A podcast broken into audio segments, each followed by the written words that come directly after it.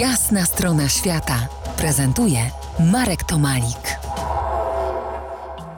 Po jasnej stronie świata Monika Winnicka, która mieszka u wrót bagien biebrzańskich, pasjonatka świadomego życia w duchu, w duchu low impact i aktywnej turystyki. Na zakończenie biebrzańskich peregrynacji zastukajmy do drzwi, a może w okno szeptuchy. Kim jest y, szeptucha? Czym się zajmuje? Szeptucha jest osobą, która uzdrawia ludzi y, modlitwą, intencją i rytuałami.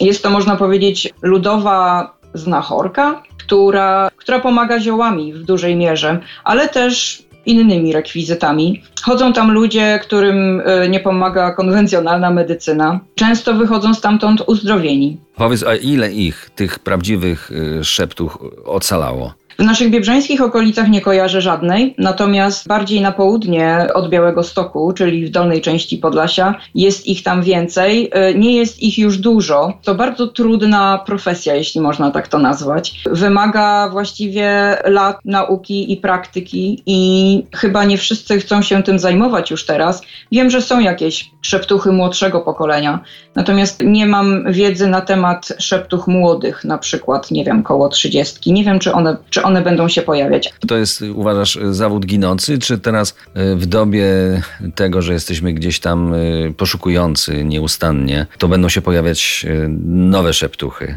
Wydaje mi się, że że, że mamy do czynienia wzro ze wzrostem właściwie wierzenia w różnego typu magiczne lub niewytłumaczalne rzeczy. Wydaje mi się, że o ile szeptuchy stają się coraz mniej y, liczną populacją, to y, pojawiają się i szamanki, i pojawiają się wiedźmy i, I zielarki. objawiają i zielarki, tak. Bo tak naprawdę sami jesteśmy swoimi największymi uzdrowicielami, jeżeli tylko y, wiemy, że takimi możemy być, że takimi jesteśmy, że mamy takie możliwości. A powiedz, sama korzystałaś z usług zielarek, szeptuch? Tak, z usług szeptuchy skorzystałam tylko raz to było parę lat temu. Wyjechałam stamtąd nieuleczona, mm, chociaż byłam tym bardzo przejęta i bardzo mocno wierzyłam, że to się zdarzy, być może niewystarczająco mocno, a być może nie miało się wtedy tak zadziać, być może y, miałam do odrobienia jeszcze inną lekcję. Natomiast wiem, że tysiące ludzi wychodzą od szeptów uzdrowieni. Zielarki to jest też y, podobna grupa pań,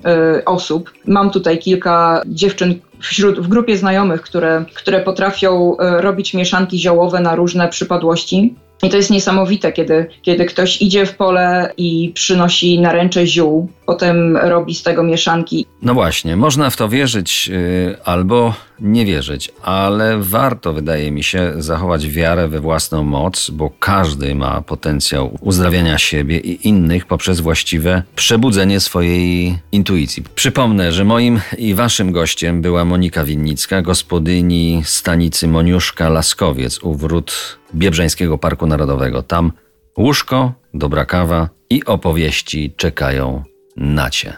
Dziękuję ci, Moniko. Dziękuję bardzo.